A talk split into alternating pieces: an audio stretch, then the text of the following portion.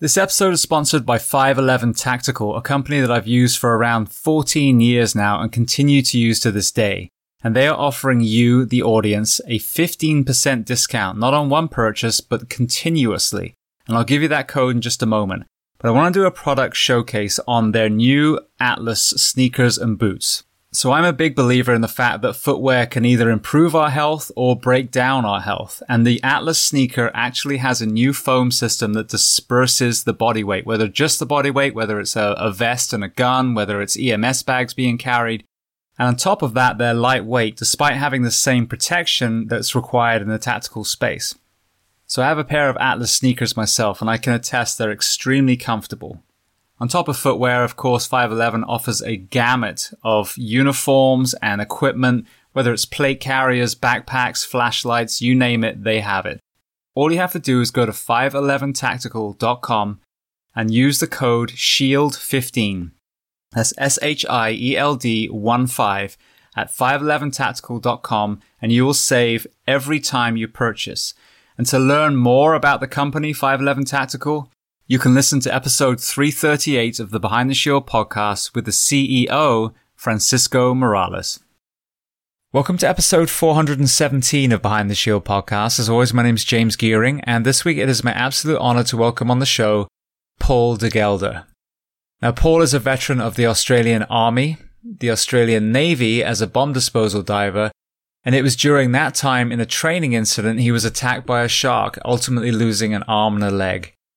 Being the epitome of resilience, he overcame that injury physically and mentally and returned to duty before transitioning out and becoming one of the faces of Shark Week. So this is an incredibly powerful story. There are some real takeaways, including his near death experience and how he found peace after that. Before we get to that conversation, please just take a moment, go to whichever app you listen to this on, subscribe to the show, leave feedback, and leave a rating. Every five star rating truly elevates this podcast, making it easier for others to find. And this is a free library for you, planet Earth. So all I ask in return is that you help share these incredible men and women's stories so I can get them to everyone else who needs to hear them. So with that being said, I introduce to you Paul de Gelder. Enjoy.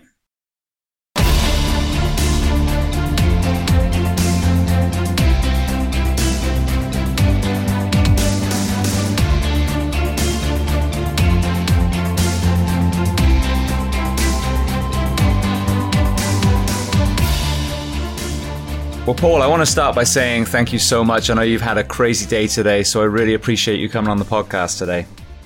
No dramas, mate. Thanks for inviting me. So, where on planet Earth are we finding you today?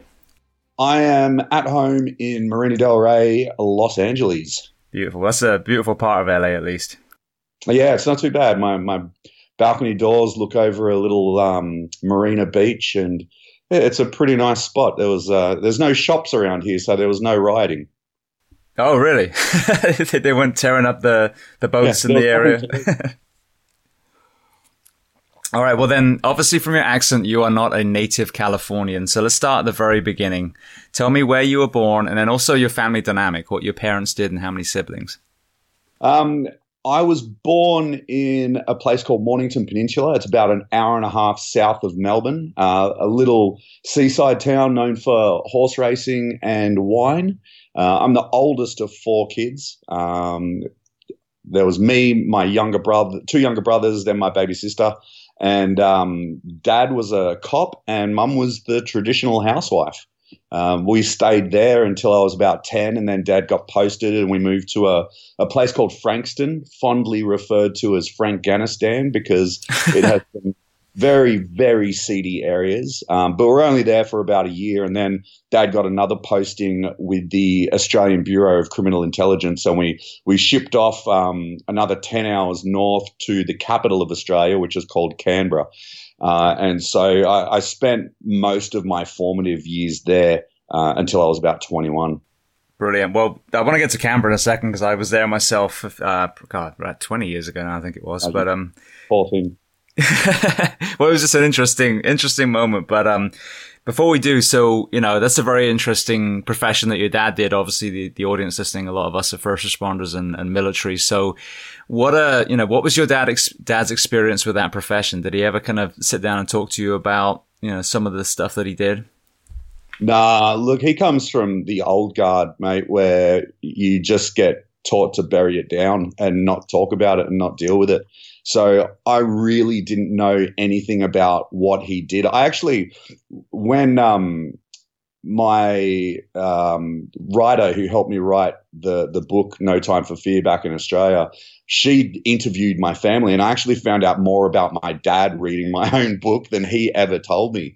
Like in Melbourne, he was known as the siege man because every time there was like hostages taken or some guy on a roof with a shotgun, he always managed to track him down or talk him talk the weapon out of their hands or something like that. So I really didn't know much about his job at all, except for it was called the Australian Bureau of Criminal Intelligence. They were posted in the telecom building, uh, supposedly so that they could have access to people's phones. Um, but yeah, that's about it. Interesting. Well, I, when I was in Canberra, so I did, I traveled, I lived in Manly, you know, by um, Sydney for a while, and then did some traveling before I ended up getting a stunt job in Japan. And when I went to Canberra, the only way I could describe it was that the city was built for far more people than actually lived there. So it probably looked a lot like the, you know, the pandemic cities that we see. So what was your experience growing up there?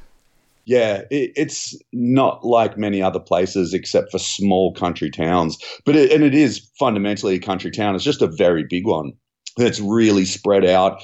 Basically, on Sunday, everything shut.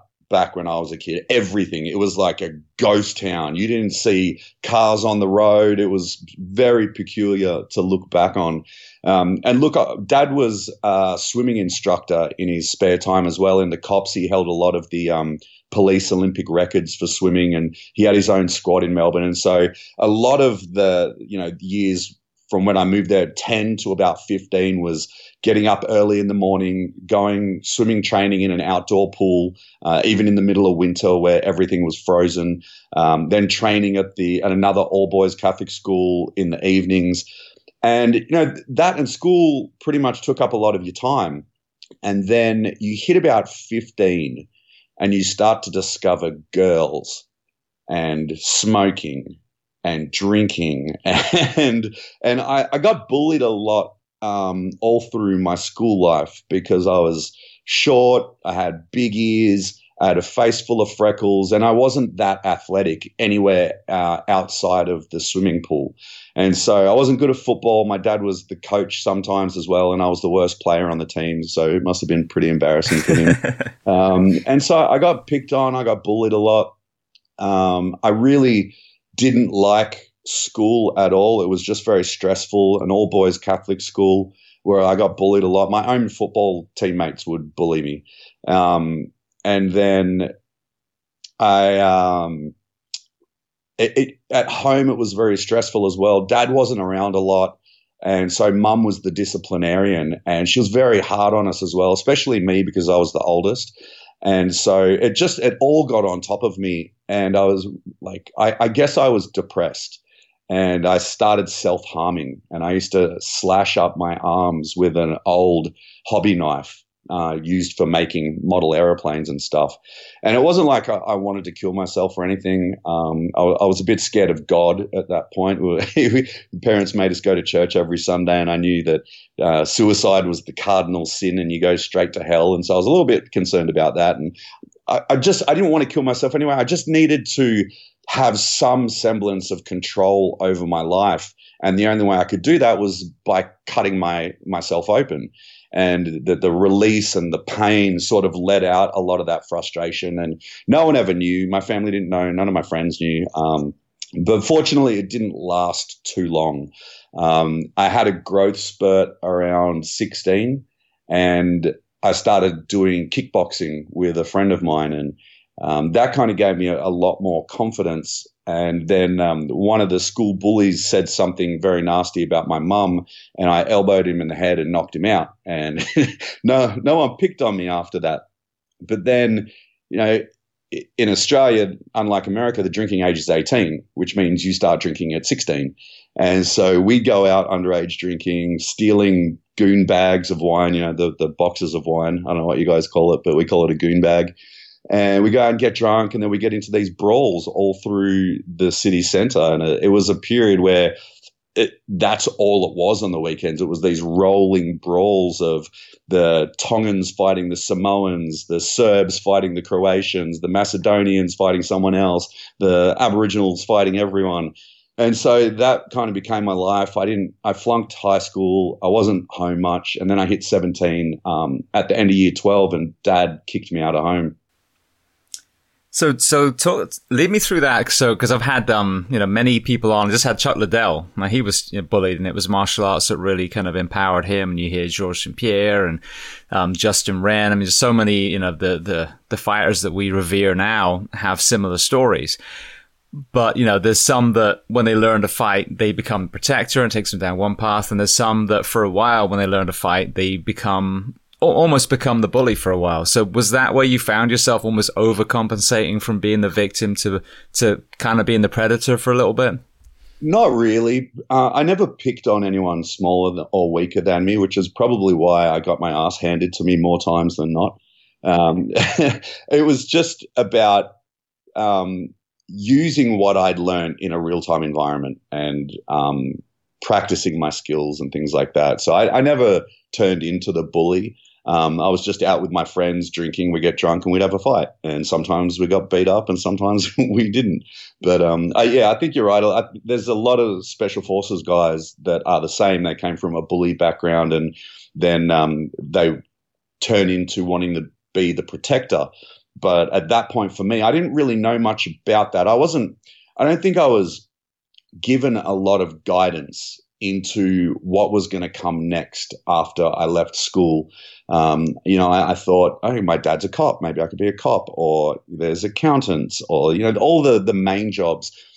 I didn't get guidance at school to tell me what was possible. And I'm the sort of person that I want to know why I'm doing something. And so I go to class and they're teaching chemistry. I'm like, why am I learning this? What this doesn't pertain to me. I don't care about it. Uh, why? And no one sort of sat down and said, "Well, look, if you you could get a job um, doing this incredible thing, you know, if you study science and you enjoy biology, you could become uh, a marine biologist and spend your days out in the open water diving with sharks and having adventures. Or you know, if if you like economics, you could become uh, an ambassador to Australia and you could get paid to travel the world.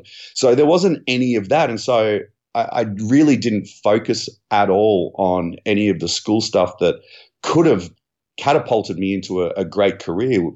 Instead, I was just totally directionless. I had no idea. And so um, I, I just after I got kicked out of home, I was like sleeping on two friends of mine couches. Like there was these two sisters who their parents paid for them to live in Australia. They were from Indonesia. And so the parents weren't there, so they let me sleep on their couch for about a year, and all I did was smoke weed and party on the weekend with my unemployment check. And it took me quite a while to drag myself out of that rut. Right. Well, what about um, the music industry? I read that, that you were involved with that for a while. yeah, that came after. So uh, I finally started working in a kitchen and behind the bars in Canberra. Um, but hospitality doesn't always uh, give you the the best crowd to surround yourself with. You know, the the restaurant I worked in after ten o'clock on the weekends turned into one of the pop, most popular nightclubs in Canberra, and so with that comes the hot girls, comes the guys, comes the drug dealers, and so I became friends with this group of people that were probably were definitely not that great for me, and so just before I turned 21. I was at a party uh, for my friend who was getting kicked out of the country because of criminal activity. He was being deported. And I got jumped by 20 guys and really had my ass kicked. And I, I, I sat myself down after that and I said, Paul, look, if, if something doesn't change, you're going to be dead or in jail by the time you're 23. And even though I didn't know what I wanted to do, I knew that I didn't want to do that. And so the only thing I could think of to do was leave, just leave this environment that I'd become a product of and start again. And so I had this tiny little car, tiny little Suzuki that I had no license for. And I threw everything I owned into it, which wasn't much. And I drove 12 hours north to Brisbane. And my friend Matt had moved up there the year before as a DJ, and he got me a job uh, working behind the bar in the strip club that he worked at. And so that was pretty cool. And then I moved in with him and a couple of American dudes that were whole, involved in the hip hop industry. And so I became a bartender in a strip club and a rapper. And how did that go? It, look, it was good. The it was long hours in the club, but all my friends were hot chicks, and you know the, the hip hop was fun. We were running nightclubs, we were running a community radio station. We put out a, an EP uh, in 1998. We opened up for Snoop Dogg, so you know I thought this this is it. I've made it. I'm going to be a rapper. But uh, there's uh, not a lot of money in rappers in Australia in 1998, and so the, the the financial stresses took over. And as bands do, the band broke up, and I was kind of left wandering, working behind a bar again, not knowing where where to turn. Well, I'm still got this image because I heard you talking about getting beaten up and um, is it sit rep? I think uh, is that the, the podcast. Um, anyway, one of one of the special forces um, podcasts that you talked on, and the image of 20 guys beating up a dude, firstly, just seems so unfair. But secondly, you almost have this image of they had to be very polite and like line up to kick your ass one at a time so they could all get a chance. Well, one of their friends was like, I, I guess he was, I, I, he was a little younger than me and I guess he didn't have any money and he was trying to get me to buy him a beer and I kept saying no. And so he threw a glass a glass at me and I jumped up and went at him and, um, two of his friends jumped up beside him and one of them tried to punch me in the face. So I put my hand on his shoulder, blocking the punch and elbowed him in the head. It's my go-to move. And then all of a sudden, bop, bop, bop, bop, bop, bop, bop, all his friends popped up and it was, you know, it was 80% Asian dudes. And so I'm six foot. So they all just came running at me and I backed out at, we were on, at a bowling club, you know, a lawn bowls club. And so I backed out onto the veranda and they all just surrounded me. And one dude tried to hit me with a chair and I front kicked him in the chest and tried to hold him off as long as I could. But eventually I ended up in the fetal position, uh, getting dragged out by the, the guy, my friend that was getting kicked out of the country was from Papua New Guinea. And so some of the big uncles, the, the big uh, islander dudes came and dragged me out. And I just fled and went home and looked at my beat up face. Yeah, it's not the same as the movies where they, where they politely wait one at a time to come at you. oh yeah, no, I, I wish I had some Jackie Chan skills. All right, well then, so you know you'd you'd peaked as a hip hop performer. So lead me through into the military. Uh, I was working behind a bar in a restaurant, um, and you know, there's there's a lot of minute stories within that as well, but it, I just knew that I I had more to offer. I you know I, I didn't do well in school, but I was very well read. I was always reading, and so and I was always watching documentaries, Steve Irwin, David Attenborough, and all that sort of stuff. So I knew that there was this amazing world out there with so much to see and do, but I just didn't know how to get there. And so being a barman in a restaurant just wasn't cutting it, and I was a bit lost. So I turned to the one person you can turn to when you when you're lost. Uh, I called mum, and she said, "Well, why don't you talk to your two younger brothers? They've joined the army. They're in artillery." And I thought, "All right, I'll, I'll give them a call." And they said, "Yeah, look, it's great. You get paid to travel, paid to blow stuff up, paid to play sport." But they said, "Whatever you do, Paul, we know you. Don't join infantry. You're not disciplined enough. You won't make it." And so I joined infantry. You can't have your baby brothers telling you what to do. It's that reverse psychology. They probably wanted you to join infantry. Yeah, maybe so. but yeah, it was it was one of the probably at that time the best choice I'd ever made in my life. You know, I'll be forever grateful to the army for not just teaching me how to be a valuable member of society and a real man, but allowing me to serve my country. And uh, that that whole thing about becoming the protector just enriched my life and fulfilled me and gave me value and purpose. and I, I, joined. I put my hand up for airborne, and so you know that special maroon beret, the signal of paratroopers all around the world. It felt like I was really doing something special, and I, I was really proud. And that my life turned a corner as soon as I joined the army. Now, how did your conditioning serve you as you entered that program? You, you were a swimmer, then you were a martial artist. Did you feel pretty prepared during boot camp and, and beyond? Oh, hell no. I, I stopped kickboxing about 18. I hadn't done swimming since I was 15. At one point, I was a pack a day smoker and I was drinking and I'd done no exercise.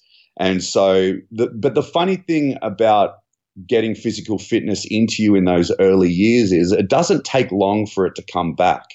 And so what I was still really skinny, but as you know, you can't you turn up to boot camp, basic training, there's no drinking, there's no smoking. All you've got is people yelling in your ear, telling you to run, telling you to march, and telling you to eat. Time, eh, it's just absolute control. And so it was like I was back at school times ten and I, I didn't like it whatsoever. But I did have one thing in my corner. I didn't have a choice. There was nowhere left for me to turn. You know, I, I didn't have a great education to fall back on. I had no other skills. I didn't have any money. I didn't have a home, and everything I owned was locked away somewhere else on the base in one suitcase. And so I had to instead of trying to change my situation like I'd always been doing, I had to try a different tact and I had to change the way that I perceived everything. And so there were things I hated, like marching on the parade ground and learning to iron and scratching my face off with a razor and cleaning toilets and all that crap. But I did begin to enjoy the physical fitness aspect of it. And I did enjoy learning to throw grenades and shoot machine guns and rocket launchers. And so I focused on the things that I did enjoy and just managed to get through the other crap. Um, and very quick, by the end of basic training, I'd been awarded the PT award. And so that's how quickly it can come back. And uh, that gave me even more confidence in myself. Yeah, that's interesting. Very interesting. Um, yeah, so I've had some of the SEALs on here, the Navy SEALs, and and you know that was kind of their thing is if you fail out of the you know BUD/S or, or the uh, you know, the classes after that, then you go back to whatever the Navy tells you you're going to do. So you could be turning turning wrenches somewhere. So I think for a couple of them, that was exactly it. It wasn't so much they had this strong mindset before, but the thought of being stuck on a submarine somewhere was the driving force for them to finish the course. Yeah, absolutely and that you know, that that came into the next phase of my career. Brilliant. Well, walk me through that. So, was it East Timor that you found yourself with airborne? Uh, yeah. So, I I arrived at my battalion at the start of 2001, and by I think April 2002, the uh, sorry by by 1999, Australia and a multinational force had gone into East Timor, and by 2002 was my battalion's uh, rotation into East Timor. So we deployed for six months to East Timor, just providing security services, watching the border, all that sort of stuff. By then, all the, the action was over. So it, it really wasn't that exciting. Uh, we did a couple of cool things, uh, and I got to do some courses like signals course and pre-selection for snipers and stuff. Uh, but at the same time, even though there wasn't any action, I, I, felt like I was doing my job for real instead of being at home in the bush you know, at night you can see the twinkling lights of Sydney, and you're just thinking, geez, I wish I was in my bed and not in a muddy hole that's filling with water that I've got to sleep in tonight. Um, so it was that fulfillment of actually getting deployed and representing your country and protecting these people that had been getting slaughtered for the preceding decades. And so that that was a, a really fulfilling uh, period, especially because I'd never seen a third world country before. You know, and most people that live in a first world country never will. And so it gives you an appreciation for all of the incredible simple things that we have, like clean running water, a toilet, showers, um, food at the ready, electricity, TVs, entertainment. You know, we have everything at the tip of our fingers. And yet, so many people are sad and depressed. And you go out to these third world nations and they've got nothing except their families, and they're all happy and so it really changed my mindset about uh, gratitude. Well, for people listening, you know, I mean, I'm I'm somewhat familiar because obviously I grew up with the BBC, which I, I, would like to think was one of the best, you know, news stations out there because they actually report news. Um, but you know, we were aware of of the genocide in East Timor, and then, then some of the uh, terrorism as well, you know, aimed at Australians specifically. So, can you can you just kind of give a backstory of that conflict and then some of the terrorism that your you know men and women were fighting after that? Well, what happened was uh, Indonesia, as they do, as they're currently doing West Papua, uh, had invaded West Timor and took it over, and they wanted to move over into East Timor and take that as well. And so they were sending um, night raids of these, you know, they're all dressed in black, and the locals called them ninjas, and they'd send these um, patrols of soldiers in and militia, and they'd just go around rampantly killing and murdering. Uh, and there was a, a bunch of Australian uh, journalists. There's a really good movie about it actually called Balibo where some Aussie journalists, some foreign journalists as well, I think, um, got slaughtered by the Indonesians. And so in, in 1999, my brother, who was attached to my uh, unit, he was uh, airborne artillery. So he, that was his first trip there. And that was when uh, Australia first went in, and there was a lot of action then. Um, but it simmered over the years. And then the um, East Timorese militia, the Falintil, had risen up and they were fighting back against Indonesia. Then the Indonesian special forces, the Kopassus, would come in and do raids. And then after my deployment, it was it, it had pretty much simmered, but then there was little outbreaks here and there. But it was actually quite a huge conflict. Yeah, I remember seeing it. Like you said, there's just a huge amount of people die. When it comes to you know the actual po- total population, the percentage of men and women and children that were murdered was horrific.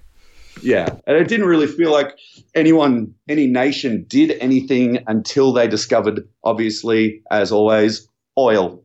They discovered the East Timorese oil shelf, and then that was when the multinational force went in. They brokered deals to get access to the oil. There you go. That's that's why we help out. You know, there's there's a lot of places that are like I mentioned earlier, West Papua, where the Indonesians are in, and they're they're stealing all the resources and killing all the locals. But you know, no one does anything because there's nothing there for them. And China basically just says, "Hey, Australia, mind your own business," and Australia does. So it, it's it's such you know we we all we've all seen it now the hypocrisy in government. You know, this isn't a new thing. Yeah, no, and it's so sad. I mean, even I've had discussion before on here. Even when you look at things like um, slavery, you know, people go, "Oh, it's you know, it's it's racist and it's about skin color." It's like, no, it's not. It's a it's a it's a handful of assholes that bought human beings and made them work for them for free so they can make a shitload of money. It's about money and power. It's nothing to do even even with race. It's just about free oh, yeah. free workforce. Absolutely, they they do it in China. They do it in Africa. Uh, around the, the time of the the African slave trade was a huge uh, slave trade in the Irish as well. And so it's it's not race specific by any means. This is happening and has happened all over the world to many races. Yeah, absolutely. Well, so you had that deployment to Timor. Um, were you able to make it to the Middle East?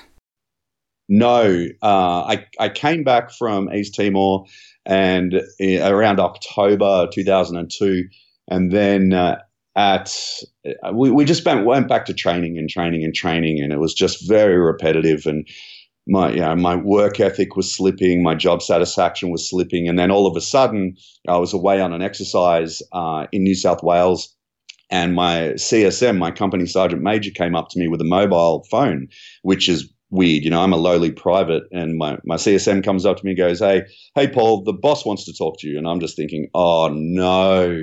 What have I done? There is no good reason for the, the major to want to talk to me. And so I picked it up and I'm like, yeah, boss, what's going on? And he said, hey, Dutchy, do you want to go to the sandpit? And I was like, hell yes, I do. And he's right. Pack your stuff. You're coming back to base. Uh, you're going on pre-deployment training. I was like, yes, this is the best news ever. And so I went back, and there was only me and five of my mates that were going to deploy with a lot of the pogues. Um, and so we got all, you know, started learning Arabic, got our desert cams, all that sort of stuff, got a lot of in-country briefings. And then four days before we left, we were in a meeting room and they said, uh, you infantry guys, um, go back to your rooms and pack your bags. You're not going anymore. And so it was like getting left at the altar. Uh, so understandably, we went out to Bondi and got hammered that night. Um, and went back to work, and it was, you know, that just made my my job satisfaction slip even more. And I, I didn't want to, I didn't know what else to do because, you know, I thought I'd found my place, and all of a sudden I'm not happy here. And I didn't want to become one of these you know, crusty old sergeants that just seems to hate life and he's just his only enjoyment is being at work yelling at everyone. And so i thought you know what? It's a big military. Surely there's something else that i can just sort of sidestep into that's going to be better than being filthy and dirty and smelly all the time. And we went on a course called HUET um, which is helicopter underwater escape training where you learn to escape from a helicopter if it gets dropped into the ocean and there was these two guys there on scuba gear acting as safety divers. And I'm like, how do you get that job? Like, what do these guys do? And so I went over and I talked to them, and they're like, "Oh yeah, we're clearance divers." I'm like, "Oh yeah, what's that?" I, you know, I kind of heard about it. I, I, didn't really know much about them. I knew they were special.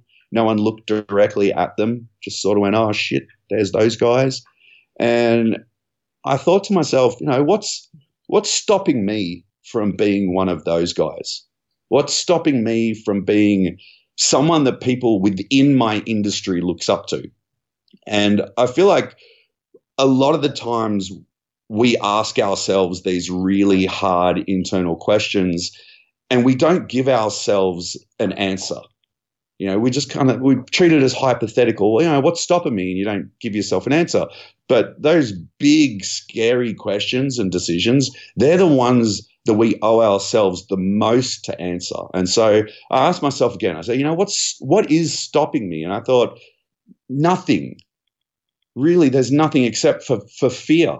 And I'd already overcome so much of that fear. I thought, you know what, I'm I'm just going to give it a go.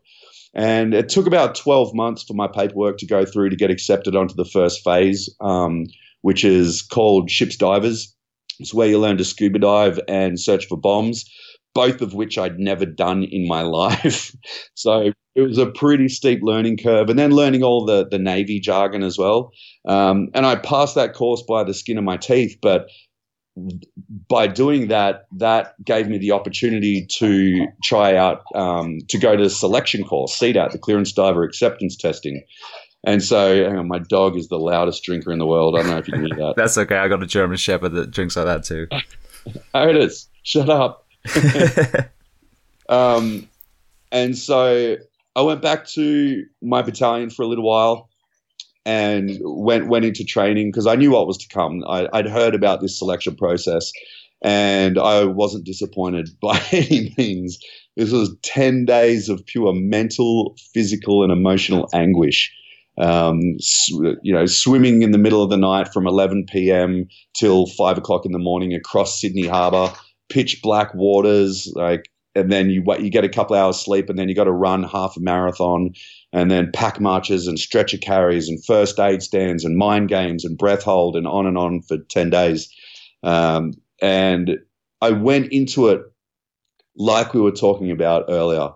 There is no way I am going to go back to my army battalion as a failure because I don't want to be there. This is my shot, my one and only shot to drag my ass out of this place and and achieve something that I never thought I could have done in my life. And so I went into it with a mindset where they're either going to kill me or I'm going to pass.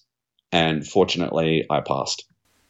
Now, what was the attrition rate for that? How many did you start with and how many did you finish with? It's it's about we started with about 36 and we finished with 10. Wow. Yeah, that's pretty yeah, significant. So it's anywhere from, say, 40% to 70% failure rate. Right. And then just, just as a side note, because I, I, had Dan Pronk on, I, I believe you. Do you guys know each other? We don't know each other personally, but we've talked uh, on and off throughout the years. Okay, beautiful. Well, he's yeah, obviously Australian SAS. So, um, what made you choose the diving route versus that, um, you know, that special operations route? Uh, I, I, just didn't want to be a soldier anymore. I wanted to do something different. Um, I, I, just had a gut full of being in the bush. I'd had enough. Um, I, am not the sort of I, I've never done one thing for longer than than that in my life, and so as much as that would have been another world, another avenue of growth, I really just wanted to do something totally different. And going from the air and the land to under the ocean felt like a, a natural progression for me, especially being such a good swimmer. Right. And with with those divers, so how are they used in in warfare? So it's a very multifaceted job because Australia doesn't have the population of, say, America, where everyone sort of specializes. Um, we we have four main elements. Um, I believe they've changed over the years now, um, but the, the fundamentals are: we do maritime tactical operations, so O2 swimming, you know, reconnaissance uh, reconnaissance diving, attack diving. Um, and then we have mine countermeasures where you're looking for unexploded sea mines and bombs and getting rid of those. And then we have under, underwater battle damage repair, which is hard hat diving using drills, chainsaws, explosive weapons. And then we have EOD as well. Uh, so land based EOD, uh, explosive ordnance disposal. So we do it underwater and we do it on land as well. So and you have to be proficient in all of those. Once you you pass, it's a 49 week course to learn everything, and then you'll go to the. T- there's only two teams. There's team one in Sydney, team four in Western Australia. They always say team one for fun, team four for war. Uh, so I got sent to team one, and then you get put into your element and you focus on that. But you could be called out to go and switch elements on any given day. So you have to be an expert in everything. Well, that's how the fire service is. In, in America, we do the EMS and the fire side. So, you know, we really are a jack of all trades, master of none. And obviously there are, you know, some men and women that specialize and are stronger in one particular area. Um, but that to me is the allure of the job. And, and, you know, my journey, you know, wasn't supposed to be a fireman in England for whatever reason, according to the universe. So when I got here, I got to be, you know, fire and a paramedic as well. But I, you know, that, that, that is the draw for the fire service is when the tones go off, you literally don't know what you're going to be doing. And it's very exciting. So was that kind of the draw to you? Like you said, you were sick of, of soldiering specifically, and now you have this giant Swiss army knife to work from? well, honestly, I went in a little bit blind. I didn't know all about that. Uh, I just knew that they went diving and they looked cool. I'm in. yeah, what's that old saying? If you don't know what you're doing, at least look cool doing it. There we go. Uh, so yeah, I, I discovered a lot of it while I was going through it. But yeah, that's that's the reason that I loved it so much. You never knew what you were going to be doing on any given day. One day you might be out in a helicopter doing an aerial mine disposal. The next day you're searching the bottom of the Russian ambassador's ship for bombs or you know I, at one point I had to go out. I was the first person to dive on a lost um, Japanese midget submarine that had been located off the coast of North Sydney, and so to dive down, you know, 57 meters, hard hat, and film all that sort of stuff, and collect sand for the um, descendants of those. Uh, submarine pilots that were still in the submarine, you know, you never knew what you were going to do, and that really was what what kept me interested in it. Beautiful. Well, again, so you have the skill set now. Were you able to apply it during your time there? No, that's the thing. I left the army to go to a, a, deployable unit, and then I never deployed anywhere except on exercises. And all my army mates went to Iraq and Afghanistan like three or four times. but I had the better job. So, so what? Yeah, exactly, because you were doing all the fun stuff. So team one. um, so lead me into February 2009 then, kind of, you know, fill, fill in the gap and then, then let's talk about that day. Um, so I'd been with the dive teams for about three and a half years and we got uh, a job to pretend to be attack swimmers and divers for the R&D department of the military who were testing out uh, new equipment, this unmanned video and sonar, um, the goal was to be able to put this equipment anywhere around the world on a ship, on a wharf, turn it on, and you could walk away. And the, the video would detect automatically detect attack swimmers coming to put bombs in our ships, and the sonar would detect attack divers under the surface of the water. And so we were in Sydney Harbour, uh, right along the big Navy base there, and we were pretending to be the attack swimmers. And so it, it was like six in the morning. I had my new guy just swimming basically from point A to point B. This is this was a really boring day. It was a basically counterterrorism uh, exercise, but it wasn't as cool as that. We were just swimming in the water. Uh, after about 30 minutes, I pulled my new guy out and offered to take over, and I, I, jumped in, rolled out the the back of the the Zodiac, and I had a pair of black fins on and a black wetsuit, and I was just swimming what we do, what we call finning. I'm on the surface on my back, just kicking my legs, and I was only in the water for about four or five minutes, and then I looked over my left shoulder to make sure that I was going in the right direction still. And as I turned around, I got a really big whack in my leg. And at first, I, it, it, I didn't panic because it didn't hurt. I thought maybe the guys in the boat got a little bit too close, but I knew they were actually quite far away. So I didn't know what it was. I turn around, and all of a sudden, there's this massive shark's head attached to me and I had no idea what to do. I'd never even seen a large, dangerous shark. And next to public speaking, sharks were my worst nightmare. And so it took a second for me to process what was going on. And then I, I realized, you know, I've seen Discovery Channel, I've seen The Crocodile Hunter, I'll jab it in the eyeball. But when I tried, I couldn't move my arm and I looked down and I could see the teeth embedded in my wrist. And every time I went to pull my arm, I could see the, the skin tearing.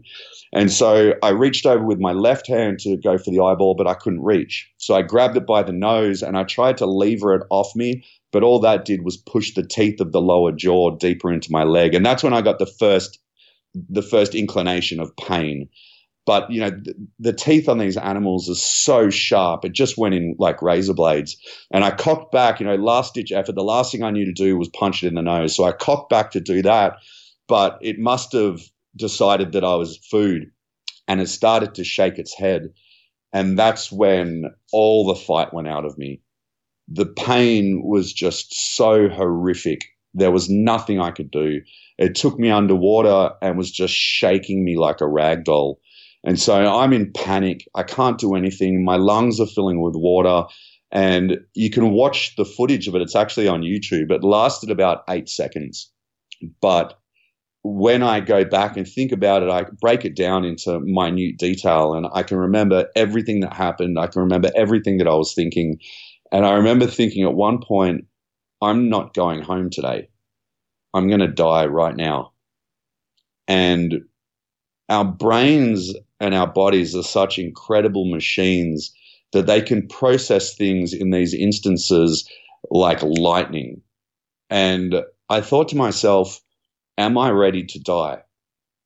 And I looked back on who I was in the early days of my life to who I had become and all of the things that I'd overcome. And I thought to myself, I've lived 10 lives in these 31 years. I have no regrets.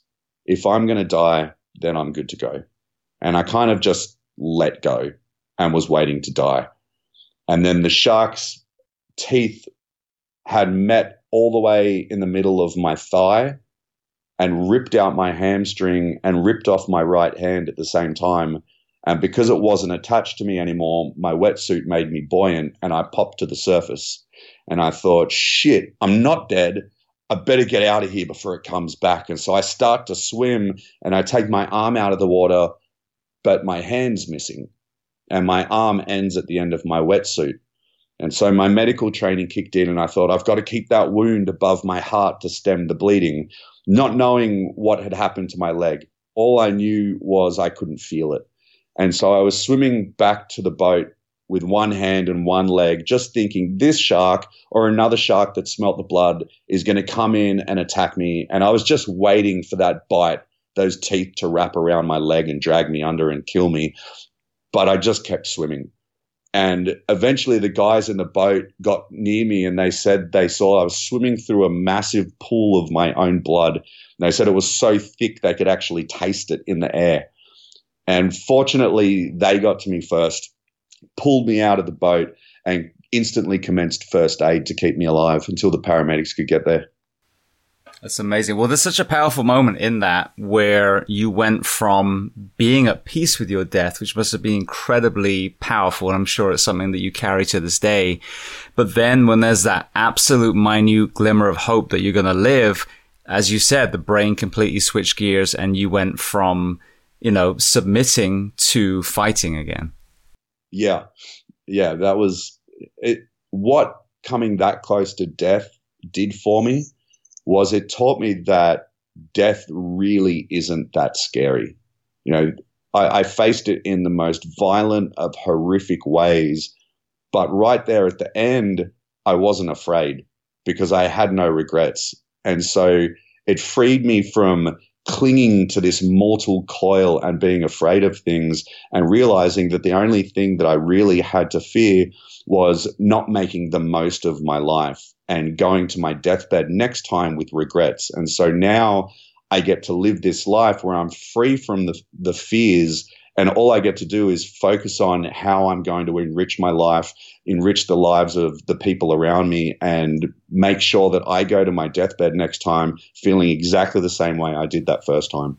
Yeah, well, and it's so powerful. I had a um, palliative care, like a hospice uh, physician on, um, and a couple of times, and he's actually a triple amputee himself. Very long story short, he touched the uh, electrical wire on a cable car in, in Princeton, and it arched um, it arced through his wristwatch, and he lost both legs and one arm.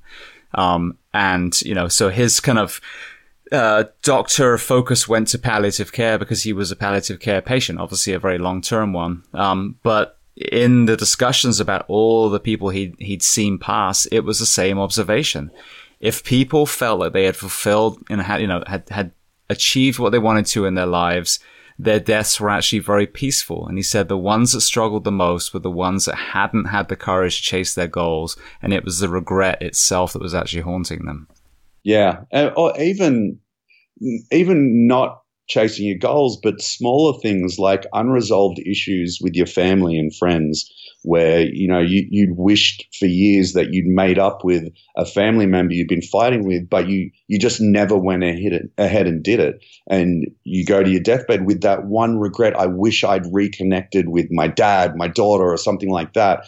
And so my advice would be to never ever let those things just stagnate because you, you you never know what's going to happen. It could be tomorrow, it could be next year, it could be ten years from now. But that that's the thing about life. You'll never know when it's going to come for you. So make sure that you you do the right thing to fulfill your soul.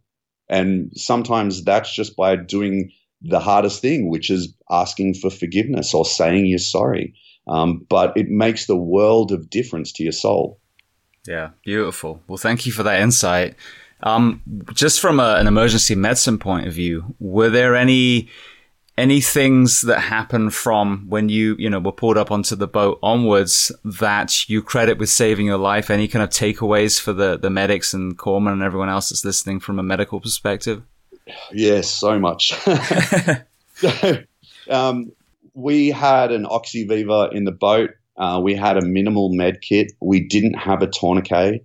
And so the guys took their t shirts off of their back. And so my whole hamstring was almost surgically removed. And so while I, because I was head towards the bow of the Zodiac, and there's not a lot of room in that. And so I'm tourniqueting the end of my arm with my left hand as tight as I can.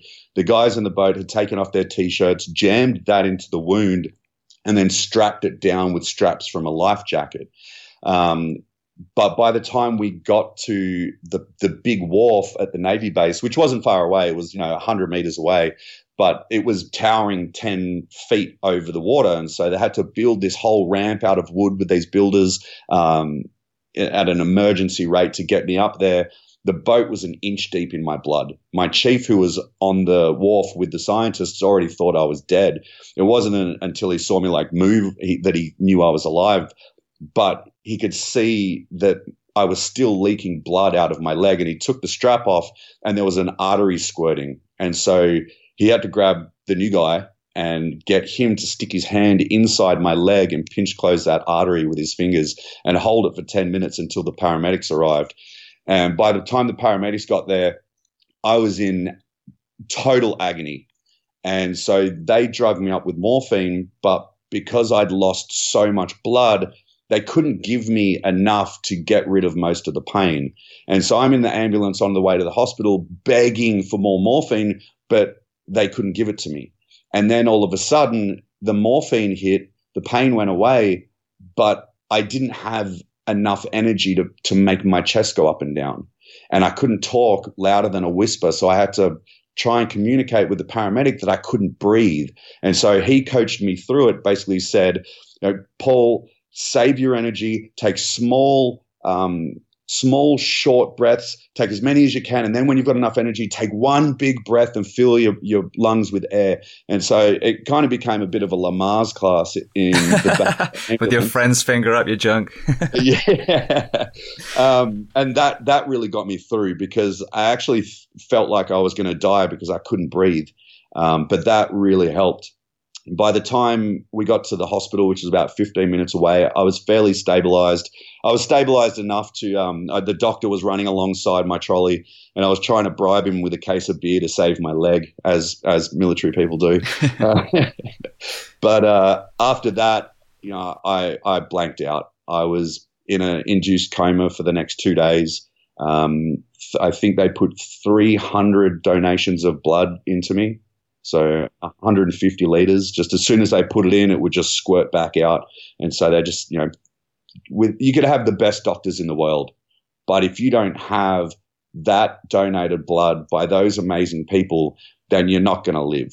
And so thank you to everyone that donates blood, donates plasma. Um, you are legitimately saving lives. Um, it's taken me quite some time to repay those 300 donations, but I'm chipping away at it. you know what's really sad is being English, I can't donate blood. And I've got quite vascular arms too, so you, know, you can tell that the blood bank people get a little, you know, tingle in their pants when they see me. But I, yeah, I you got the mad cow. Exactly, exactly. I mean, you know, it was. I mean, it was a thing definitely, but it was a very long time ago and I guess they've just never put enough energy in in the research to to you know to take my blood and make sure it's okay. But yeah, I physically have never been able to give a drop, and it's it's sad. You know, I would love to. I do it whenever I go home, and I, I give plasma. Beautiful. Yeah, I guess I could do it if if they ever let me to go home again when the borders open up. All right. Well, Where then. Um, so I live in Florida. I'm in Ocala, which oh, is right in the heart of the state. Gotcha. So yeah, I moved over here about just almost 20 years ago. Great, great sharks over in Florida. Yeah, we got some some super ones over here. we'll have to talk about that in a minute. Actually, one of my guests was Bethany Hamilton too. So yeah, actually the oh, second. I know Bethany Hamilton well. Oh, you do? Yeah, she's amazing, amazing. I mean, as are you, and uh, that's a beautiful thing with both of you. That I'm sure we'll get to that in a bit. But you know, the fact that you went back in the water and and you know all the people that haven't been bitten think they never would, and the two that actually were both ended up you know, being advocates for sharks. Yeah, I think that's a, a fairly common theme as well because the people that do get attacked by sharks are more often than not ocean people. And we go into the ocean knowing the risks and accepting them. And so you can't really get upset when something goes wrong. You know, every time you go into the ocean, it's a wild place. Anything could go wrong. And so you, you're signing this waiver really to say, okay, I accept this, whatever happens. And so you don't blame the sharks for being sharks. They're just sharks doing sharky shit. Like, so yeah, I, I, think that's a pretty common theme amongst uh, shark attack survivors. Yeah, I always found it weird, you know, when you did have an attack and then, you know, the fishermen would find a shark, they'd say it was the shark, and they'd catch it and kill it, and they'd be like, all right, problem solved. And I'm like, well, is it really? I mean, from what I understand, the ocean's quite a big place, and I'm pretty sure that shark had mates and family, and I don't think you solved it, you just made yourself feel better. Yeah, it's a, it's really a ridiculous mindset. It's all about, um, you know, the government does it a lot in Australia. They, they uh, cull sharks. They don't call it a cull, but they put all these nets out all over the beaches, and the nets don't go to the ocean floor. They only go a, a, couple of hundred meters wide. They don't stop the sharks from getting into the beach. It's just to make it look like they're doing something. Yeah. Well, with with your journey, so you were obviously, you know, uh, an uber athlete in the military sense prior to this event. Tell me about your your journey physically, but also your journey mentally, because of you know your your identity had been forced to be changed. Yeah. Um, look, very early on, I decided that if I was going to be able to mentally overcome this, I needed to still have some semblance of value and purpose. And the, the best way that I could achieve that would be by getting back to work. And I was fortunate that because it was such a, a huge media event, you know, no clearance diver had ever been attacked by a shark. Uh, no one had been attacked in Sydney Harbour in 60 years. So this was worldwide news and even bigger in Australia. And so the chief of navy, I don't know, I, I, guess to save face, to make it look like they were doing something, he said as long as that I wanted a job in the navy, I would have one. I don't think he realized I wanted my old job back, but that was that was the case. And so I went into my recovery determined to go back to the Navy clearance divers. And much of the time, I didn't believe that was possible. And a lot of people told me it was not impossible. But not all of your goals and dreams have to be possible in that moment. You just have to work towards them. You have to create small goals and challenges to get you on the road to that dream. And so it was, dude, it was really rough. Um, uh, I had so much drugs pumping into me. I had a bulb of ketamine um, continuously draining into my bloodstream. I had morphine on tap. And so a lot of the time I was tripping out, I was delirious. Um, but day by day, um, you know, and I was so lucky to have such an incredible group of friends and family that came to my bed. They kept me company. They, they kept my spirits up. My buddy would sneak in a bottle of beer, and I'd have a morphine shot. Uh, and, uh, and, and day by day, I started. You know, I could I could get up out of bed, and so I would hop around the nurses' station. I'd go out into the hallway and I would see how fast I could hop around the Navy ward. And I'd freaked out a lot of the nurses but you know, my mates brought in protein, they brought in weights for me. Um, I sweet talked the nurses into giving me double rations because I'd lost t- 10 kilos in 10 minutes. This is not a weight loss regime I would recommend, but I needed to bulk up and get strong. I needed to keep my mind active. So I read a lot and I needed to know that there were tools out there that could help me achieve my goal. And so I spent a lot of time on this incredible thing called the internet. Um, you know, th- there's no reason for you not to know anything anymore. We live in such an incredible age where we have the wealth of the world's knowledge within a few keystrokes. And so I utilized that and I looked at videos of Paralympic athletes doing incredible things in sport. I watched videos of these dudes with no legs climbing mountains on their hands. Um, and so the more research I did, the more it dispelled the fear that I wouldn't be able to live the way I wanted to. And so that really buoyed me. Just knowing that if these people can do it, there's no reason that I can't do it as well. And so after nine weeks, I went home. Um, they wanted me to stay a little bit longer, but I, I, convinced them that I would recover better at home under my own steam in my own bed. I had a very good friend of mine, Brock, who moved in with me and acted as my carer. Uh, didn't hurt that he was a chef as well, so he, nice. he cleaned and cooked, and he drove me off to the army gym every day so I could learn to use my body again.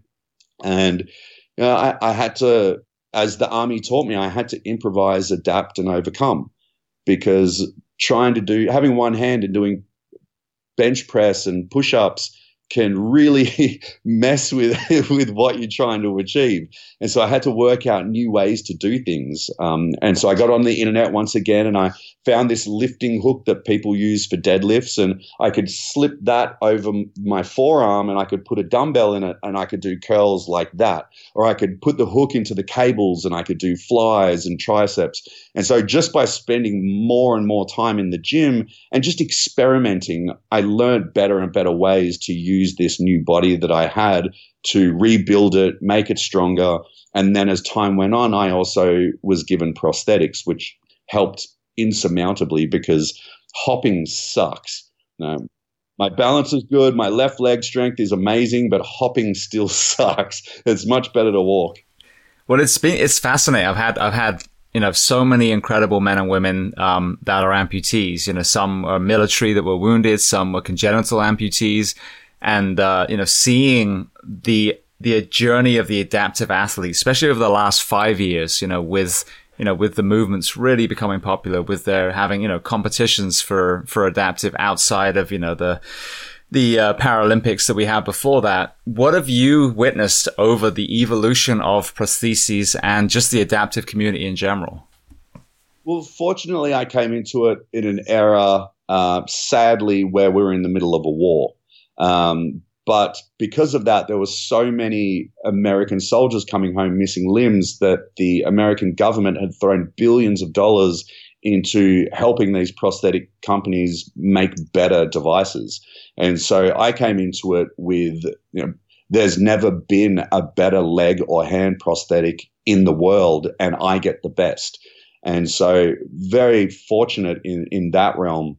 Um, but it's funny now that there's no, you know, no surface war that people are talking about. A lot of that funding has dried up, and so has the the advances in those prosthetics. They're very they're like Apple iPhones now, whereas it's like it's a tiny upgrade on the next limb. Whereas before it was these huge upgrades. Like now now your prosthetic is waterproof. Now your prosthetic has a running mode. Now it's kind of stale.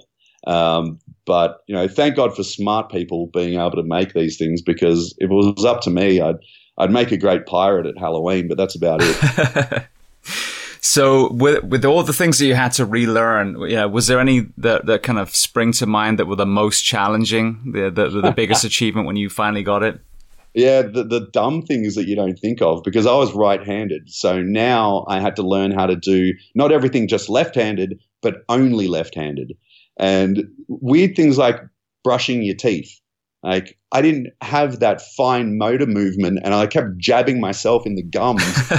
uh, um, learn, learning to drive and control the pedal with my left foot. Um, you know, I was bunny hopping down the street for the first week because your left foot doesn't have that sensitivity. It's either on the clutch or it's just slowly coming off.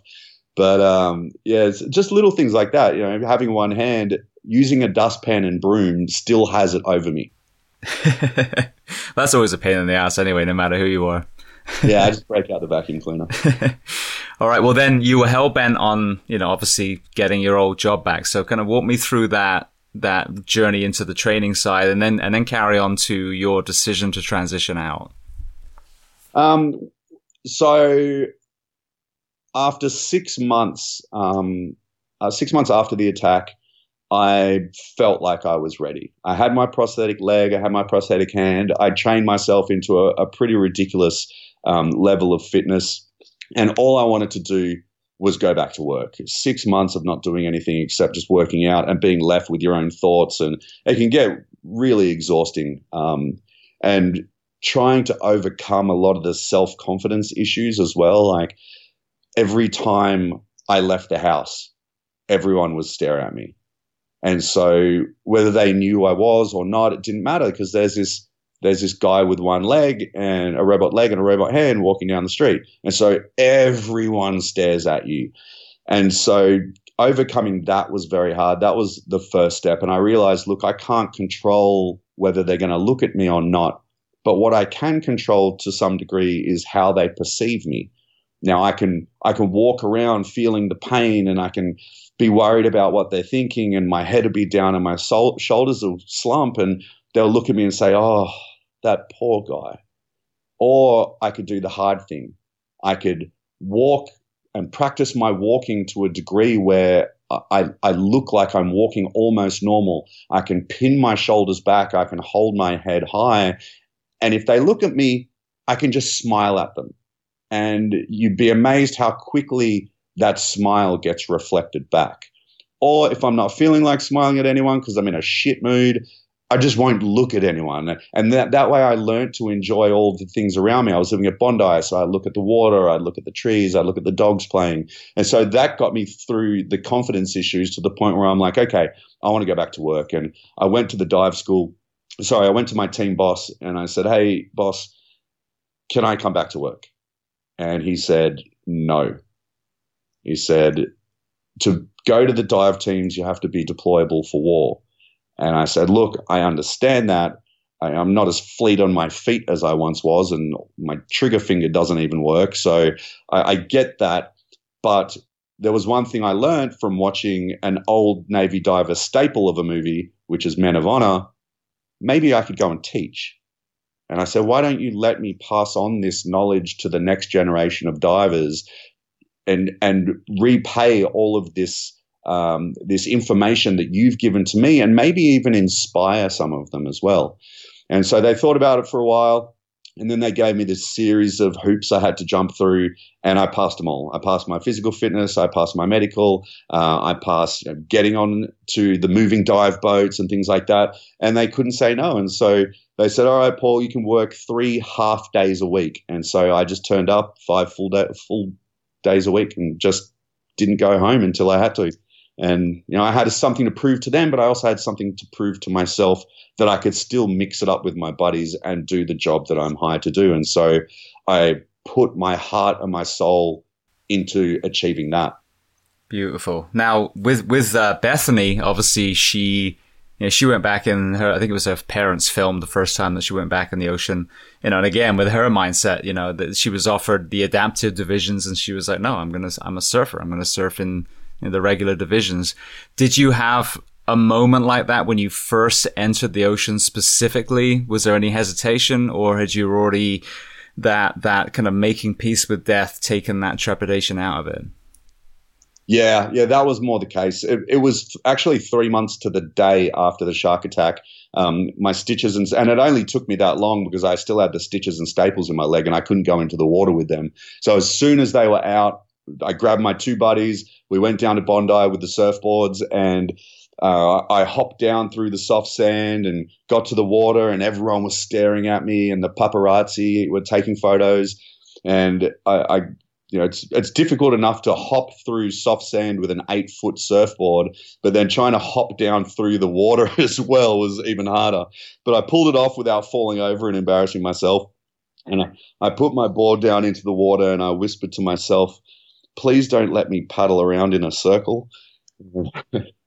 and uh, I, I didn't. I got smashed by every wave for about 45 minutes, but eventually I got out the back and I was in the sun with my mates in the ocean and I was living and it felt so fucking good just to be out there. And it didn't matter if I got smashed. It didn't matter if I, I couldn't stand up. I just laid on my stomach and enjoyed the water and the sun.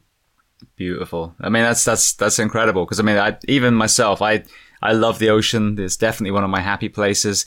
And it's, it's interesting. If you're distracted, if I'm playing with my son, if I'm, you know, body surfing even, I'm not thinking about it. But when you're out there and you're swimming around, you let your little mind start going, you know, there's that fear. But just like you said, it's completely out of your control. You're in their playground. You know, if, if it happens, it happens, but you can't let that fear dictate all the incredible swims that you could have on the what if scenario. Yeah. It's such a rare occurrence. You know, it's, it's really, really, you got more chance of winning the lottery, really. Absolutely.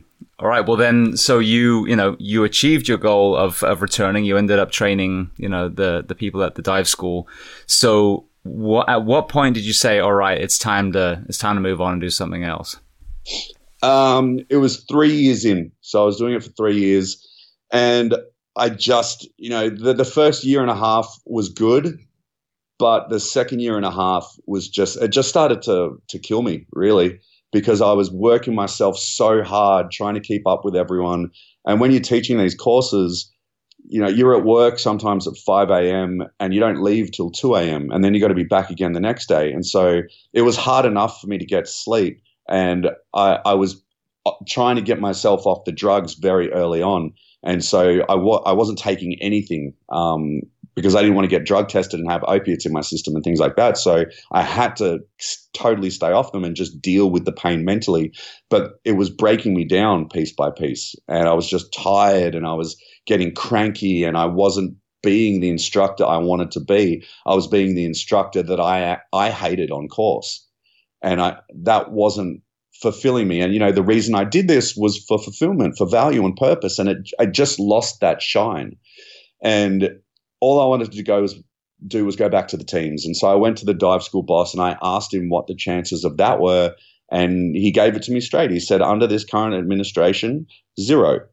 And so I'd been doing a little bit of public speaking, but I'd already started to get paid um, basically my two weeks Navy wage in one hour of speaking. And so I thought, okay, what do I do here? Do I keep putting up with this? There's no more Paul being able to go sideways into a new role. No one's going to take me. I'm only here at the dive school through the grace of the Navy. And so, do I continue down this path and try to learn to love it and maintain my security blanket of a paycheck every two weeks? Or do I do something crazy?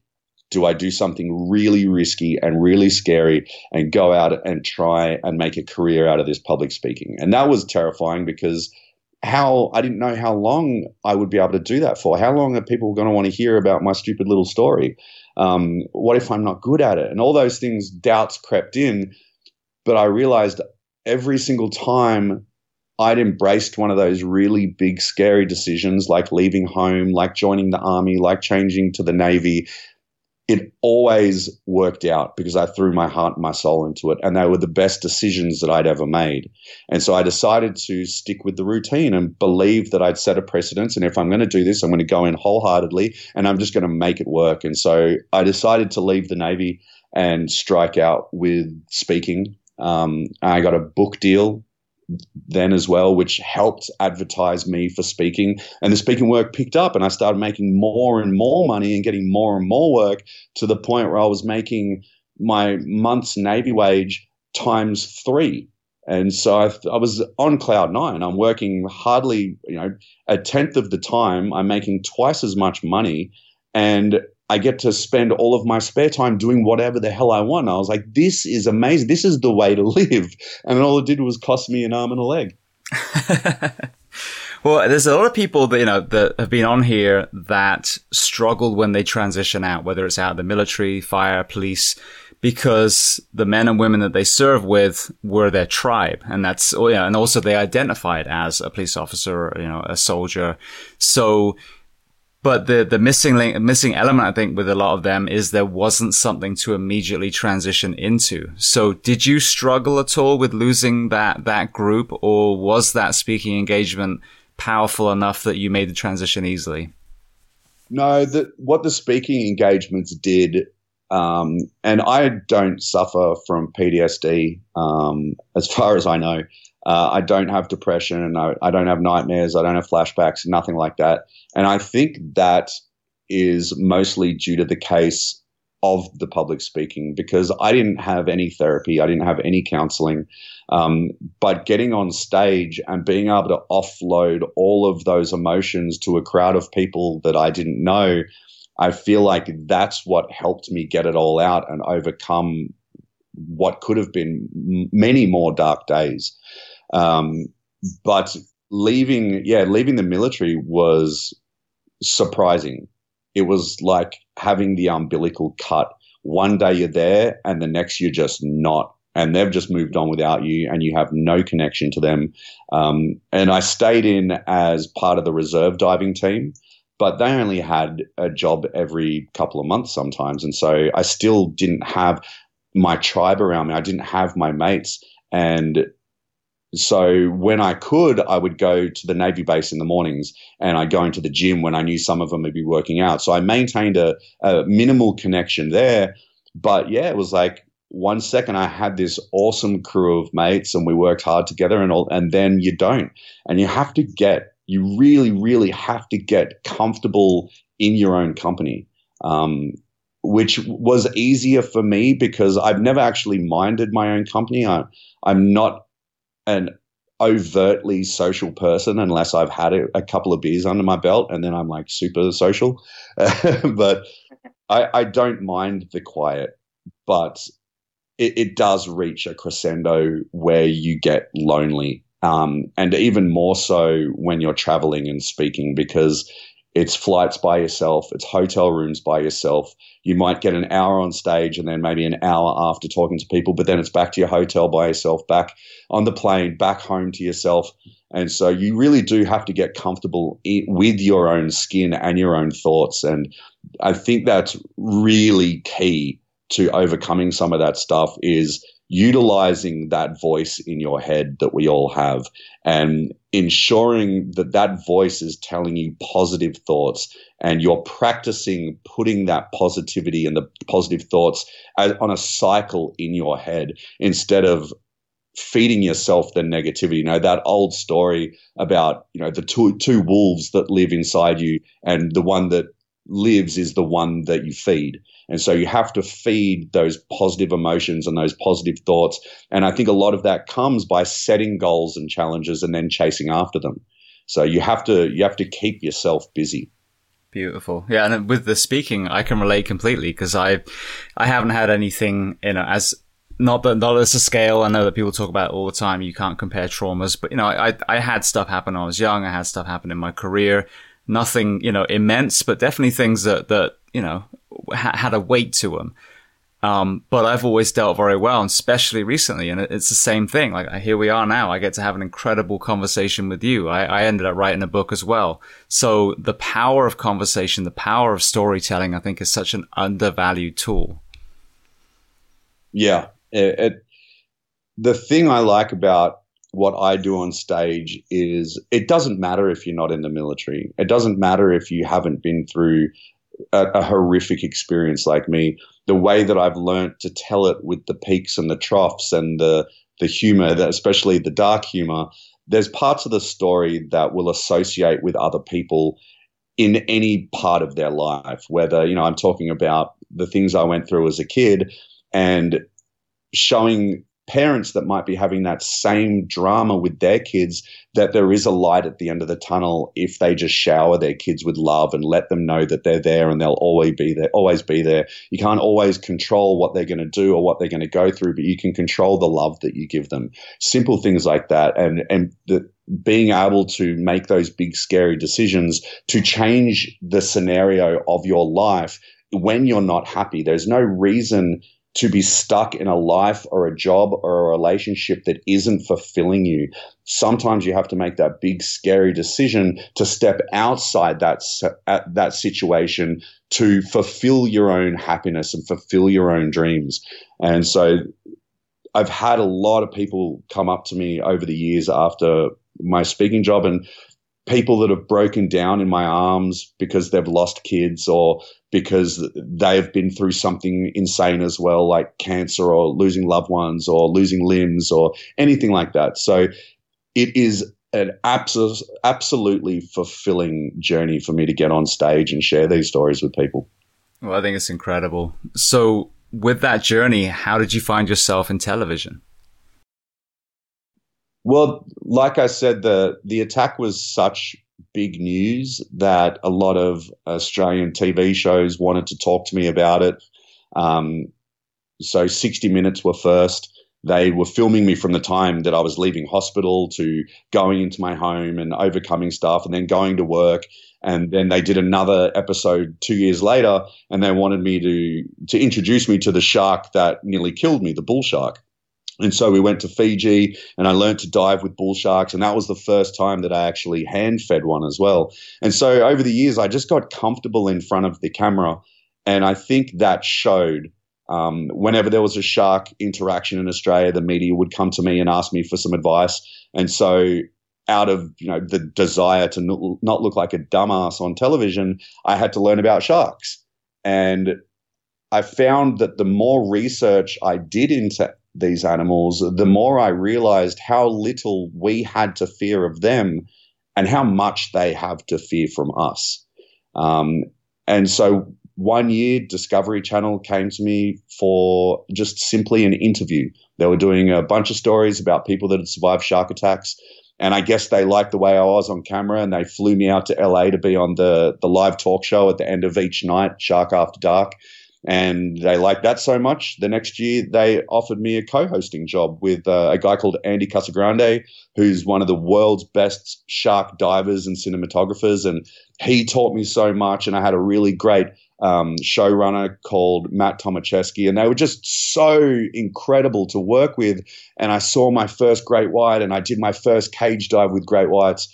And I, I, guess that Discovery Channel just liked what I did, and they gave me another show the next year, and then another show the next year. And then Nat Geo came to me uh, and offered me my own TV show. And my managers went to Discovery Channel just to let them know because they gave me my start. And the boss of Discovery Channel at the time said, if Paul works at Nat Geo, he'll never work on Discovery Channel again. And so I got stuck in this horrible tug of war where I knew I had to make a decision and I was going to really piss off one group of very powerful TV people.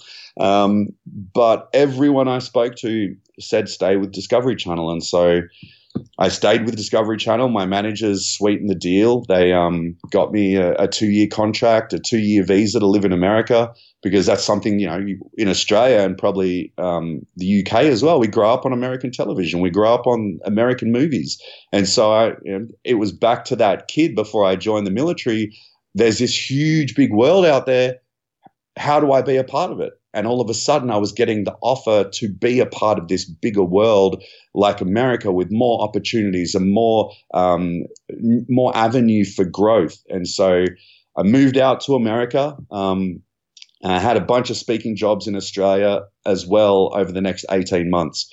And so for 18 months, I lived in Airbnbs. And this was, once again, really, really lonely time because I, I didn't really know anyone in America all my friends in Australia were working. So I had a car in Australia, a car in LA, and my whole life was shoved into those cars. And I was just bouncing back and forth every few weeks.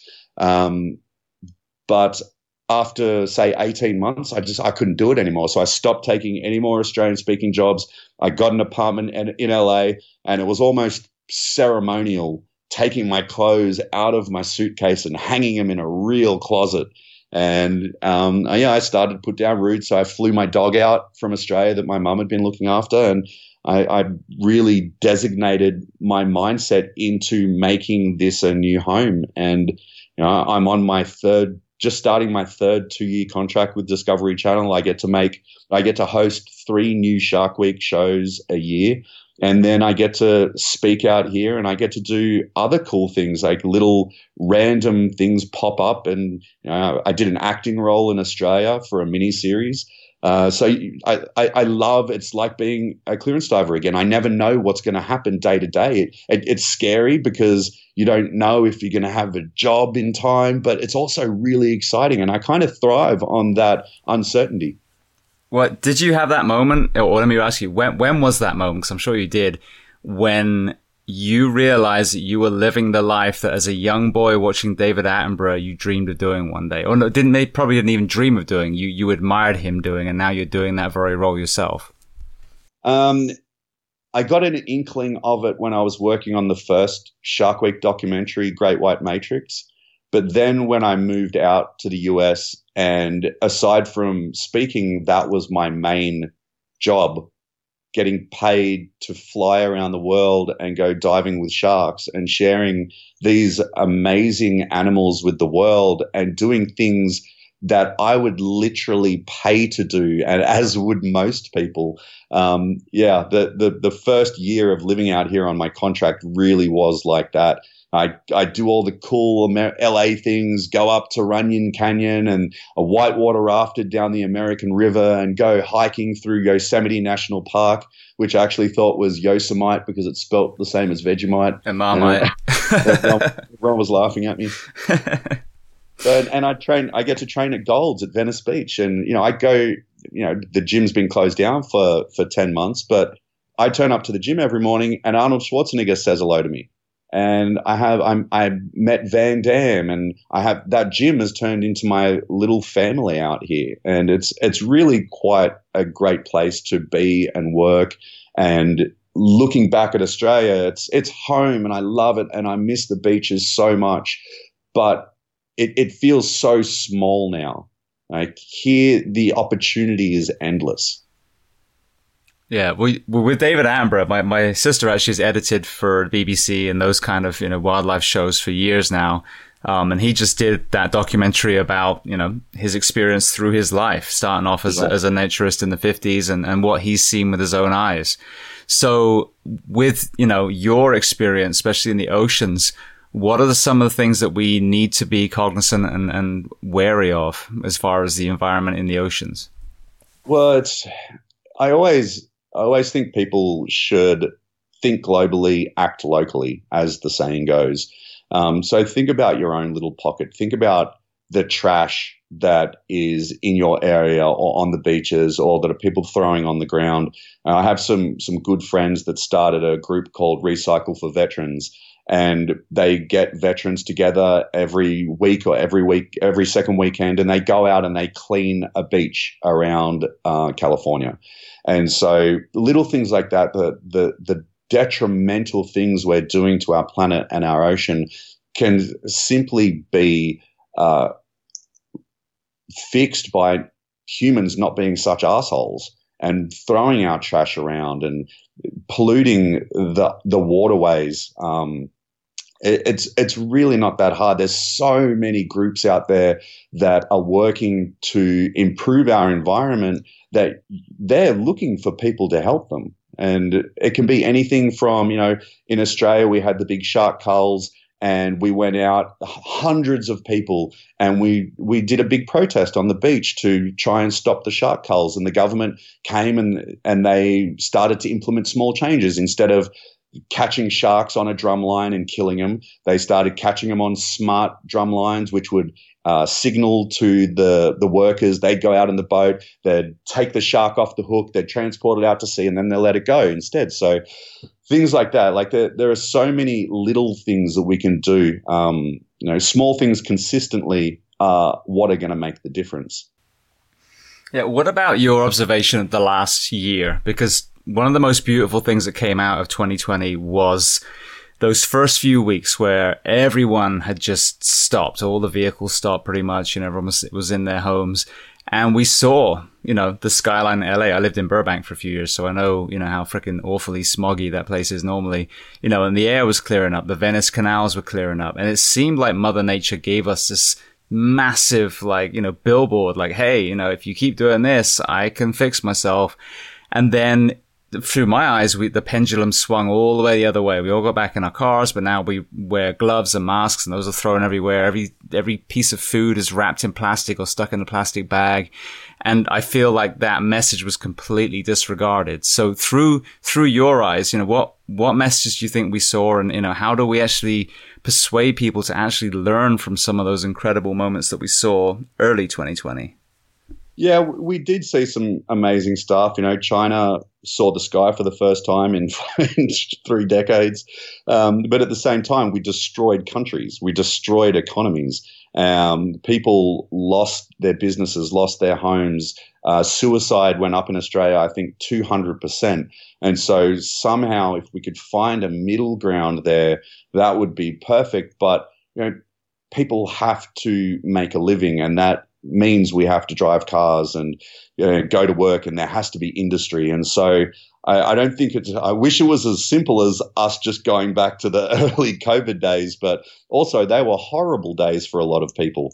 Um, and so, if we could find a middle ground, if we can just find a way to do it better, um, I, I totally stay out of politics out here in America because people are extremely passionate and I'm going to use that term as a very nice way to say it, uh, about politics out here. Um, and, you know, Trump was not good for the environment. Um, and hopefully, this next uh, group, Biden and whatever, you know, I, I, it sounds like they've already implemented some great changes environmentally, uh, and hopefully that will continue because, you know, as as much as we can do the little things, it, it really is up to our elected officials to implement the legislation and the laws to save this planet that we are constantly destroying.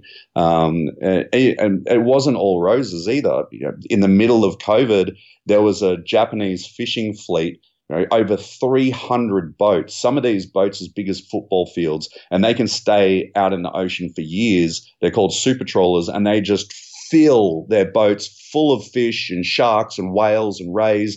And then other boats will come out, collect all of that, change out the crew, refuel, and then go back to China. And now that boat's got a whole new crew and an empty hull to fill again. And so this massive 300 fleet of fishing trawlers were just outside the exclusion zone of the Galapagos Islands, you know, a beautiful, untouched area full of life. And they sat in this border between the international waters of, um, I think it was Ecuador and the Galapagos, and they just raped everything that went through there and destroyed that whole area. And I have a buddy that went out there to film some stuff and he said it was just ridiculous. He said he went diving and there was barely anything there and everything was acting skittish and scared. Um, and so it, th- there is a lot that needs to change if we're going to save this planet we're living on. Yeah, no, and that's the thing. I agree. I think the middle ground is exactly where we should be. And I want to get just very quickly to your, you know, your plant-based diet before we transition to some closing questions. But that's, you know, that's a takeaway for me. It's not about no one drives cars, but maybe we think about more pedestrianized areas and, and, you know, rail systems and buses and things that reduce, you know, the carbon footprint. And we look at the way we farm you know, the reason COVID was so bad is because we've got so many sick people in this country that they were dying from a virus they should have been you know, mildly affected by. So the way yeah, we yeah. spray Most our food. To look at um, what they're putting into their face instead of on their face. Yeah, well, exactly. I mean, and that's it. So the middle ground is the conversation of both. You know, I get the isolation, I really do, but that conversation about health and food and agriculture and air pollution has to be there side by side with masks, hand sanitizers, and stay, yeah. you know, six foot. so well, in America, you know what it's like. It's you go, you drive past In and Out Burger, and there's a line of cars around the block, and there's these morbidly obese people shoving burgers in their face while wearing a mask under their chin. And like you just, you're not, you're not stopping anything. People need to start really taking stock of their own actions and their own health and their own well-being instead of relying on the government to come out with a vaccine. And I'm not saying, you know, I'm not taking away anything from the horrific death toll that COVID has implemented around the world and in America. But at the moment, I think we're at 410,000 deaths from COVID, which is horrendous. But annually, there's 655,000 deaths from coronary heart disease. So why why are the tobacco shops open? Why are they essential businesses throughout all of COVID? How are these massive companies putting all this horrible artificial sweetener into kids' cereal to start the diabetes and start the coronary, coronary heart disease process when they're toddlers. You know, there needs to be better laws against these companies putting shit into our foods to help everyone understand that your health is your wealth. Absolutely. I couldn't agree more. Well, just very quickly then. So your plant-based diet, I actually switched to a plant-based diet. It was a few years ago now. And know, was amazed. I had a dwindling of um, energy and, and strength towards the end, but that could have just been, you know, obviously you know, my my physiology, the fact I was a full time firefighter, barely getting any sleep, um, and it, but I have to attain that I had blood work done. My blood work was good as it's ever been. I felt great. My poo looked awesome. I saved a lot of money on toilet paper. so when did you, you know, decide to make that change? And I want to say thanks to James Wilks, by the way, speaking of which, the, the MMA fighter that made the game changers. He was the one that connected us in the first place. So how did you come across that, that way of eating? And then what was your personal experience? Um, it all started when I went to Africa actually. Um, Xbox uh, had given me um, money to create a pilot for a, a, series that we'd come up with called Fearless, where I was going to embed with all of these incredible groups of humans around the world that are risking their lives to make the world a better place. So we shot the pilot in Africa with Damien Mander, who was on the Game Changers. And he was actually an Australian clearance diver as well, so we knew each other. And I got to go out and spend a couple of weeks in Zimbabwe, embedded with his anti-poaching unit, um, to learn how they do it, and you know, just really spend some in-depth time with these rangers that risk their lives to save what they call their family. And one night, uh, in the in the beginning, the cook was making food for everyone, and I saw Damien was eating from a separate pot. And I was like, ah, this guy is saving the good meat for himself. And I went over there all cocky, going, hey, what's what's up with that pot, bro? And he goes, oh, well, I don't eat meat. The Rangers eat meat. And I'm like, what? Because Damien's like six foot three or four, built like a brick shit house. I'm like, what do you mean you don't eat meat? And he said, well, I'm vegan. And I said, What's that? And he's like, Well, you know, I don't consume any animal products. I was like, Why? And he said, Well, I was going out into the wilderness to save these animals. And then I was coming home and I was eating the animals and I felt like a hypocrite. And that struck a chord with me because I dislike hypocrites immensely. The worst leaders that I've ever had have always been massive hypocrites, always do as I say, not as I do. And I always strive to be the do as I do sort of person. And I was talking about saving the oceans and saving the sharks, but I was eating the animals that are a detriment to our environment at the same time. And so it struck a chord with me, and I went home and I thought, you know what, I'm going to go vegan. And I lasted two days. I didn't know what to eat. Um, and so I gave it away, but it just it kept popping up in my world through people like John Joseph, through a very good friend of mine, Ian Norrington. Um, a lot of other people that I respected had come out as plant based. I'm like, all right, I'm a firm believer that when the universe is talking to you, you need to listen because there's a very good reason for it. And so I listened and I, I did it in, incrementally this time around. I cut out, you know, I stopped eating kangaroo, then I stopped eating beef, then I stopped eating, you know, I didn't eat dairy anyway because I'm lactose intolerant, so that was easy. But over a series of months, I cut everything out, and when I would remove one thing, I'd add more in because mostly I ate a lot of kangaroo, a lot of chicken breasts, some broccoli, and sweet potatoes, and that was about it. And so every time I cut something out, I'd find a whole bunch of other foods and I'd add them in. And so I actually became a better cook. I became healthier because I was getting way more macro and micronutrients. I was enjoying my food more. Um, and since that day, I haven't had a serious injury. Now, I, I, didn't have the, the better sleep or the better energy. I maintained fairly well. Um, but I haven't had a serious injury since that day. And I used to get a lot from all the days in the army and the navy. I had horrible tendonitis in my elbows. My shoulder always blew out. My lower back was always blowing out. And even if I do get something, it, it seems to heal up very quickly. And I guess that's down to the fact that I'm not eating these inflammatory foods. Yeah, well, I think that was the thing I talked with James about. Um, you know, he, I don't know if you heard, he had um, some conversations with Joe Rogan, and it was Chris Kresser, um, and they were basically Torres Torres uh, film partner. I love, I think Joe Rogan's amazing, but this particular guest, this, this conversation, it was there. There wasn't any positive to it. It was like this is why this is shit. And so yeah. when we talked, I'm like, well, here's my thing. I'm sold on on plant based. I you know I, I kind of view my diet at the moment as plant based with a sprinkling of meat. So sometimes I eat meat, but there's definitely a lot of plant based. I don't eat dairy. Again, it, it upset my stomach for years and years, and almost overnight when I removed dairy I felt better after, you know, 40 years. But, you know, as you mentioned, I think the big thing that people miss is when you focus on plant based, and it can be some of the other diet um, philosophies too, what you end up doing is removing the shit, all the processed foods, and adding in a more uh, diverse spectrum of plants. So even if there is some clean meat with it, you've still, imp- you know, leveled up multiple times on, on the, what you're eating before. So, you know, to me, if you do no meat at all, no dairy, beautiful. You know, if that doesn't quite work for you and you put a little bit of meat in, also beautiful. So I, the, the, you know, the all or nothing arguments, I think turn people off. Whereas if you meet in the middle, like you said, you start chipping away, you might end up with 10% meat, but you're still yeah. 90% better than where you were before.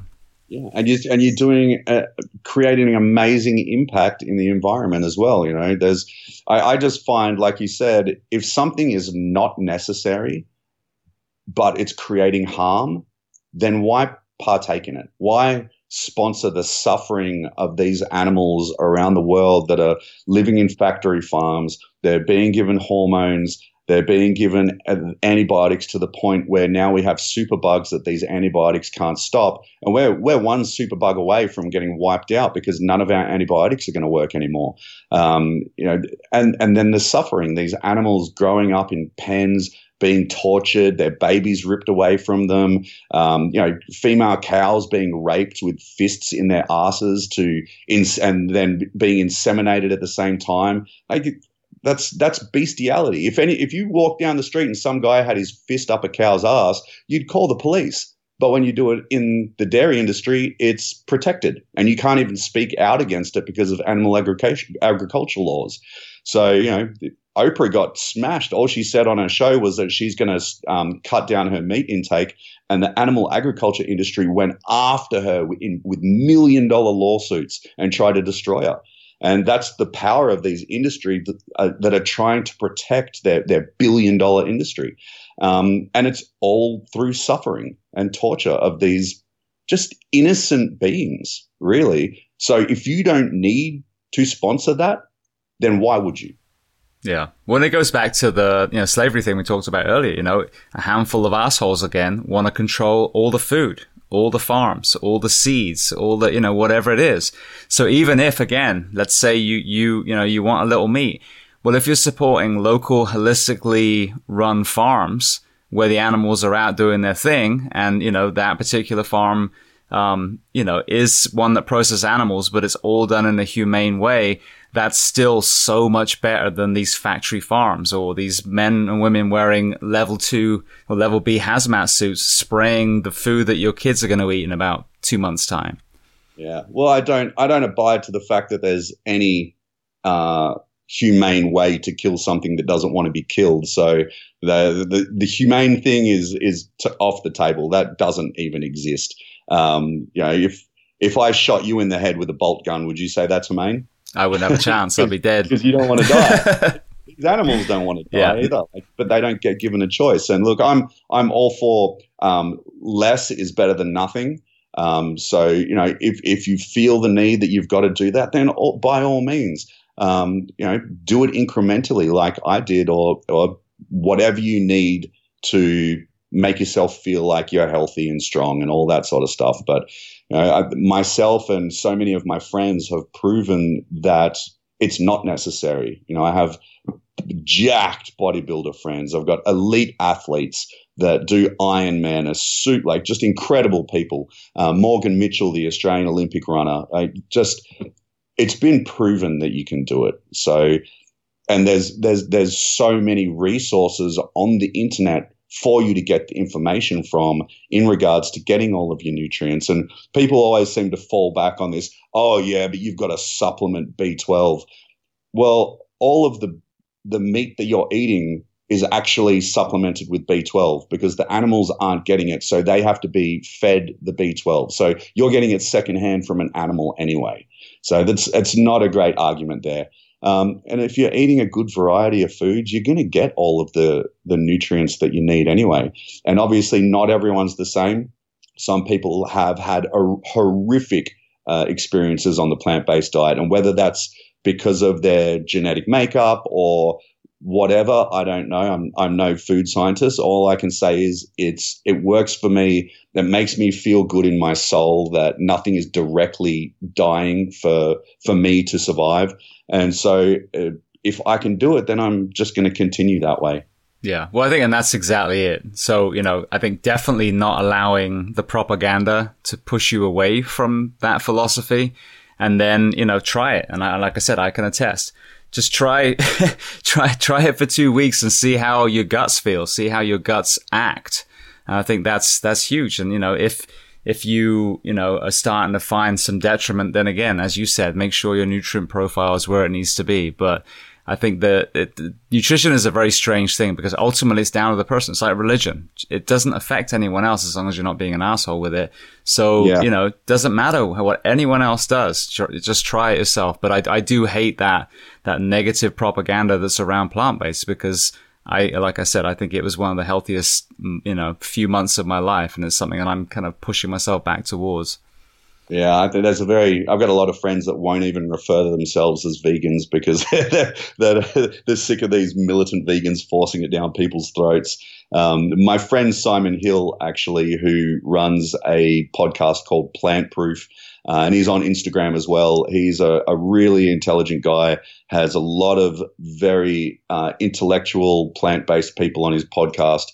And always has a lot of science to back what he states and a lot of great articles on his Instagram. So if anyone's looking into it and worried about nutrient profiles, I would definitely jump on to Simon's Plant Proof podcast and jump on his Instagram. Uh, you'll learn a lot there. Um, there's also um, uh, what's it called? Nutritionfacts.com. So there's a podcast, there's a website, there's, you know, it talks about the, the dirty dozen, the um, fruits and vegetables that have the most pesticides on them, so which ones you should get organic for. You know, there is just a wealth of knowledge on the on, on the internet for anyone that's curious about it that wants to give it a go. Look, just if you're curious about it, just just do it for a month. Just try it out, see how you go, but make sure you do it right or do it like I did and do it incrementally so that you're not all or nothing and it freaks you out and you, your body feels shit because you know you've been piling all of this garbage into your system for so many years sometimes it's going to take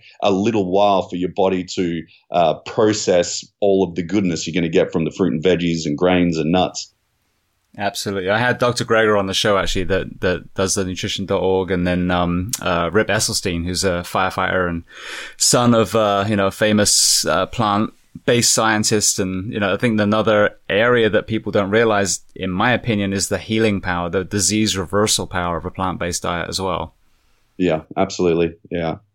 Um, yeah, Rip's a Rip's a great sort, uh, resource of information as well. I've, I've spoken at his events, and um, Forks Over Knives is a, a really great resource as well. Um, there's just there's so many now, and there's you know you talked about you know, you're getting all these processed foods out of your system, but obviously there's plenty of pre- uh, processed plant-based foods as well. So it's it's not like you're going to go without. I love the Beyond Meat burgers. I don't have them all the time, but they are pretty dang tasty. they are. We use them all the time. It has vegan ice cream, and you know you really don't have to go without. But if you can make sure you're eating predominantly plant based, then I really do think people will notice a, a positive difference in their health and well being. Absolutely. Well, Paul, I want to transition to some closing questions so I can let you go because I know we've gone over time. Um, the first one I love to ask is there, actually, I'm sorry, before I, before I ask you this question. So let's talk about your books. Um, I was going to ask you about another book. Um, so you have uh, No Time for Fear. And then last year you released Tough AF. I'm assuming that's as fuck. Um, so you're about to to release another one. So tell me about that, and then when it's coming out. Uh, yeah, so the the No Time for Fear was released in Australia under Penguin, and but that that came out in 2012. So obviously, I have these eight years of having worked with Discovery Channel all the years after leaving the military that wasn't updated, and and Penguin didn't want to to do a, a follow up, and so uh, and America, where I live now, and a lot of my my followers are from, they couldn't get the book out here, and so I thought, well, I'll just I'll just redo it. I rewrote it with a, a very good friend of mine, Geraint Jones, who runs the um, Veteran State of Mind podcast. He's got a bunch of his own books. If you love historical fiction, like the Romans fighting the Gauls, He's got um, three, nearly four books on that, really good reads. So he helped me rewrite the whole story and then add all of the exciting stuff from Shark Week because you know 90% of the stuff that happens on these shoots don't even make it into the show.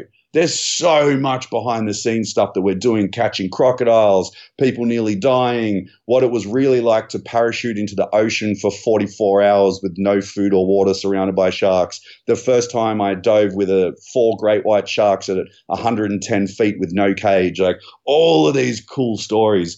So I, I just felt that uh, it would be best to rewrite it and re-release it. So we've done that. It's going through final editing now, and it should be out around my birthday at the end of March.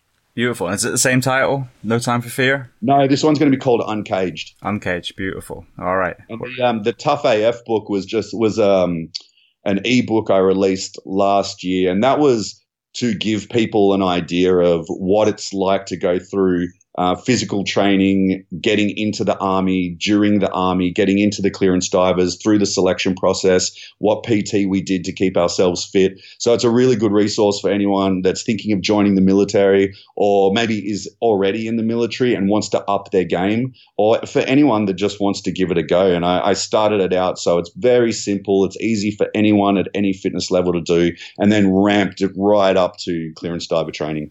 Beautiful. Well, thank you. So, the first question I have for you is there a, per, a, book someone else has written that you love to recommend? It can be related to what we've discussed or something completely different. Um, yeah, there's, oh man, there's, there's so many. Um, my, my good friend John Joseph, uh, lead singer of the punk rock band, the Cro-Mags, he's 50, 55, I think, still doing Ironmans, fully plant based. He's got a series of books. Um, the first one's called, uh, definition of a Cro-Mag. His second one is meat is for pussies. Um, uh, the, the third one is uh, the PMA effect, the positive mental attitude. And he's got another one coming out soon, but I don't know the title. But the best thing I love about reading John's book is he's a loud, unapologetic, gruff speaking New Yorkan. And so if, if you can jump on his Instagram and see his videos and listen to his voice, then you can read the books in his voice and it just makes it way more entertaining. And they're just like the the gloves are off in everything that he writes. So I love his brutal honesty in those. Um, but like I said, Geraint Jones, his his historical fiction books about the Roman Empire fighting the Gauls. Uh, really, really interesting, totally brutal. He also has his own book about, because he's a veteran, a UK veteran um, from Wales, he served in Iraq. He served in Afghanistan. Uh, he's got a book called, um, I think it's Brothers in Arms, but it's the most honest book I've ever read about being a soldier. Uh, it's from what you do when it's boring, which soldiers will know what I'm talking about uh, on deployment, to losing mates, to being in gun battles, to the hypocrisy of the military, uh, and then what comes after when you get separated with the depression, with the drugs, with the credit card debt, all that sort of stuff. Is it's a really all-in-one packaged book. Beautiful. Sounds amazing. I'll have to get a copy of that myself. All right. Well, then, same question, but a movie and or documentary. Oh well, uh, man, my favorite movie of all time is True Romance, which is uh, one I think Quentin Tarantino's first movie. Um, pff, love that movie; it's so good. It's got so many superstars in it before they were superstars. Um, uh, from Brad Pitt to uh, Christopher Walken to Michael Rapaport, uh, Christian Slater, Patricia Arquette. For amazing movie. Um, and what was the other one? Uh, documentary documentary that that David Attenborough one. Um, a, I think it's a, a, life on planet Earth. I think so. Yeah, called? yeah, yeah. That that was an amazing documentary. The the footage of him as a young man being a naturalist and everything he saw from when he was young to what it is now and the detriment we've had on the planet and how we need, really need to band together to take it back and, and regrow this beautiful planet, you know, our home. We've only got one. So why destroy it? Absolutely. Well, he's someone I'd love to get as a guest one day. Obviously, he's a pretty, you know, tough person to get on. Um, but my question is, is there anyone you'd recommend to come on this podcast as a guest to speak to the first responders, military and associated professions of the world? Um, wow. Uh, I got so many mates that are really interesting, but um, Geraint definitely one of them. Um, he, he's uh, he's like John. He's unapologetically honest. Uh, I've been on his podcast a couple of times. We have a, a really good time. Um, I oh man, um, I did one very recently with oh I can't remember her name, but the podcast was called Brass and Unity, and it was a uh, a US, she's Canadian, but she served, um, I think, in Iraq or Afghanistan, and uh, a lot of stuff happened to her. She got PTSD. There was a lot of breakdowns, but she's just a very good conversationalist and interviewer. And I had a really good time, and she brought a lot of stuff out of me that I, I hadn't really spoken about in a long time. And so, um, yeah, check out the Brass and Unity podcast. I, I, can't remember for the life of me her name, but um, she's a really lovely person and has been through a lot. Beautiful. Thank you. All right. Well, then the last question before we make sure everyone knows how to find you online. What do you do to decompress these days? Uh, I go to the gym. Gym. Yep. I go to the gym. I hang out with my dog.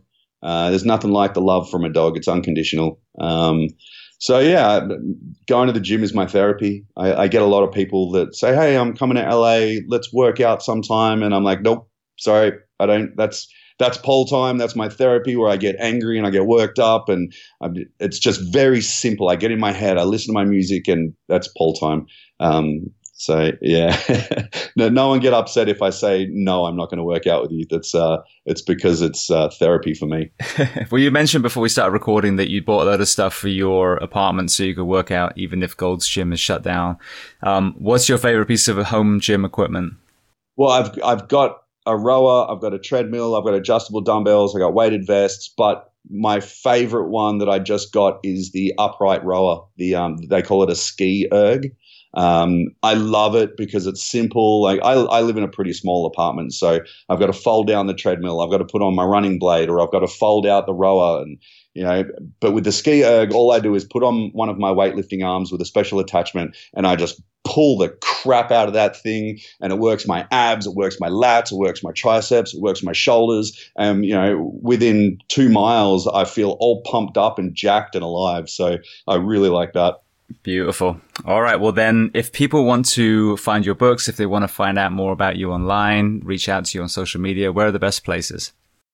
Um, Amazon's got the tough as fuck ebook. Um, it will also, the new one, Uncaged, will be on Amazon, but it won't be out until uh, the end of March. Um, anywhere on social media, whatever you like, um, is just my name, Paul de Gelder. I, I'm mostly on Instagram because I feel like Facebook is people basically always airing their dirty laundry. Where I feel like Instagram is kind of uh, Instagram, if you accept it for what it is, is extremely motivating.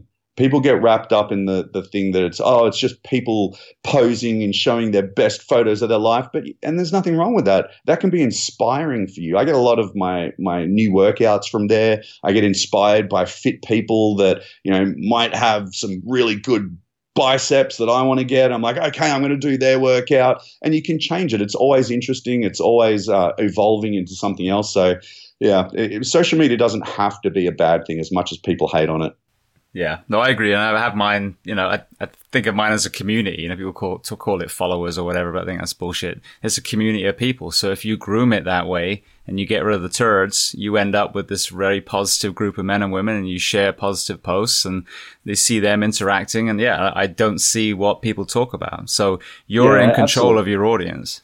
Absolutely, and, and people, especially over the last year, everyone's going through some pretty tough times, and everyone goes through shit so I, I, find it rewarding just to put out some positive messages. I st- stay away from politics and religion, and I try to make my platform just like it's fun, it's funny, it's motivational, it's exciting. I put on some of the Shark Week crazy shit that I do, and yeah, it's it's just fun for me. I don't really get too wrapped up around the axles about it. Absolutely. Well, Paul, I just want to say thank you so much again. I know it's, you know, evening time and you've had a busy day. So I truly do appreciate you being so generous with your time and, you know, lending your story to us today. My pleasure, James.